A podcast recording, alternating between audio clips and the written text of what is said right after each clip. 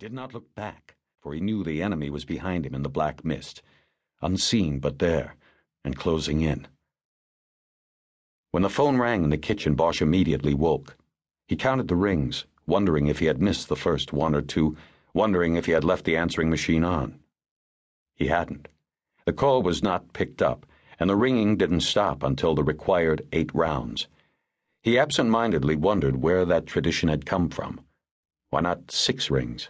Why not ten? He rubbed his eyes and looked around. He was slumped in the living room chair again, the soft recliner that was the centerpiece of his meager furnishings. He thought of it as his watch chair. This was a misnomer, however, because he slept in the chair often, even when he wasn't on call. Morning light cut through the crack in the curtains and slashed its mark across the bleached pine floor. He watched particles of dust floating lazily in the light near the sliding glass door. The lamp on the table next to him was on, and the TV against the wall, its sound very low, was broadcasting a Sunday morning Jesus show.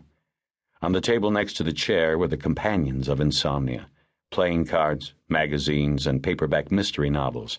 These only lightly thumbed and then discarded. There was a crumpled pack of cigarettes on the table and three empty beer bottles assorted brands that had once been members of six packs of their own tribe. Bosch was fully dressed, right down to a rumpled tie held to his white shirt by a silver 187 tie tack. He reached his hand down to his belt and then around to the area below his kidney. He waited. When the electronic pager sounded, he cut the annoying chirp off in a second. He pulled the device off his belt and looked at the number. He wasn't surprised. He pushed himself out of the chair, stretched, and popped the joints of his neck and back. He walked to the kitchen where the phone was on the counter. He wrote, Sunday, 8:53 a.m. in a notebook he took from his jacket pocket before dialing. After two rings, a voice said, Los Angeles Police Department, Hollywood Division, this is Officer Pelch. How can I help you? Bosch said, Somebody could die in the time it took to get all that out. Let me talk to the watch sergeant. Bosch found a fresh pack of cigarettes in a kitchen cabinet and got his first smoke of the day going. He rinsed dust out of a glass and filled it with tap water, then took two aspirins out of a plastic bottle that was also in the cabinet. He was swallowing the second when a sergeant named Crowley finally picked up. What, did I catch you in church? I rang your house, no answer. Crowley, what have you got for me? Well, I know we had you out last night on that TV thing, but you're still catching, you and your partner all weekend. So that means you got the DB up at Lake Hollywood, in a pipe up there. It's on the access road to the Mulholland Dam, you know it? I know the place. What else? Patrol's out. ME, SID notified. My people don't know what they got except the DB. Stiff's about 30 feet into this pipe there. They don't want to go all the way in, mess up a possible crime scene, you know. I had him page your partner, but he hasn't called in. No answer at his phone either. I thought maybe the two of you was together or something. Then I thought, nah, he ain't your style, and you ain't his. I'll get a hold of him. If they didn't go all the way in, how do they know it's a DB and not just some guy sleeping it off? Well, they went in a bit, you know, and reached in with a stick or something and poked around at the guy pretty good. Stiff as a wedding night prick.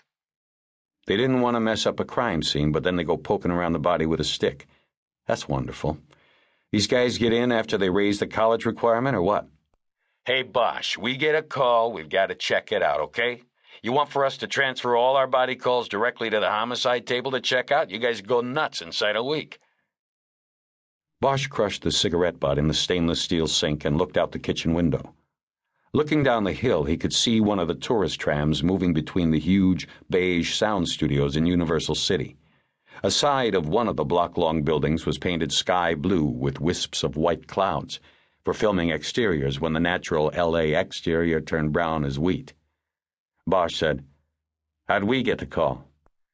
Anonymous to 911.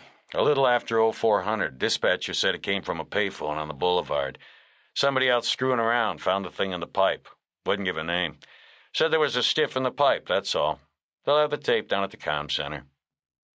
Bosch felt himself getting angry. He pulled a bottle of aspirin out of the cabinet and put it in his pocket. While thinking about the 0400 call, he opened the refrigerator and bent in. He saw nothing that interested him.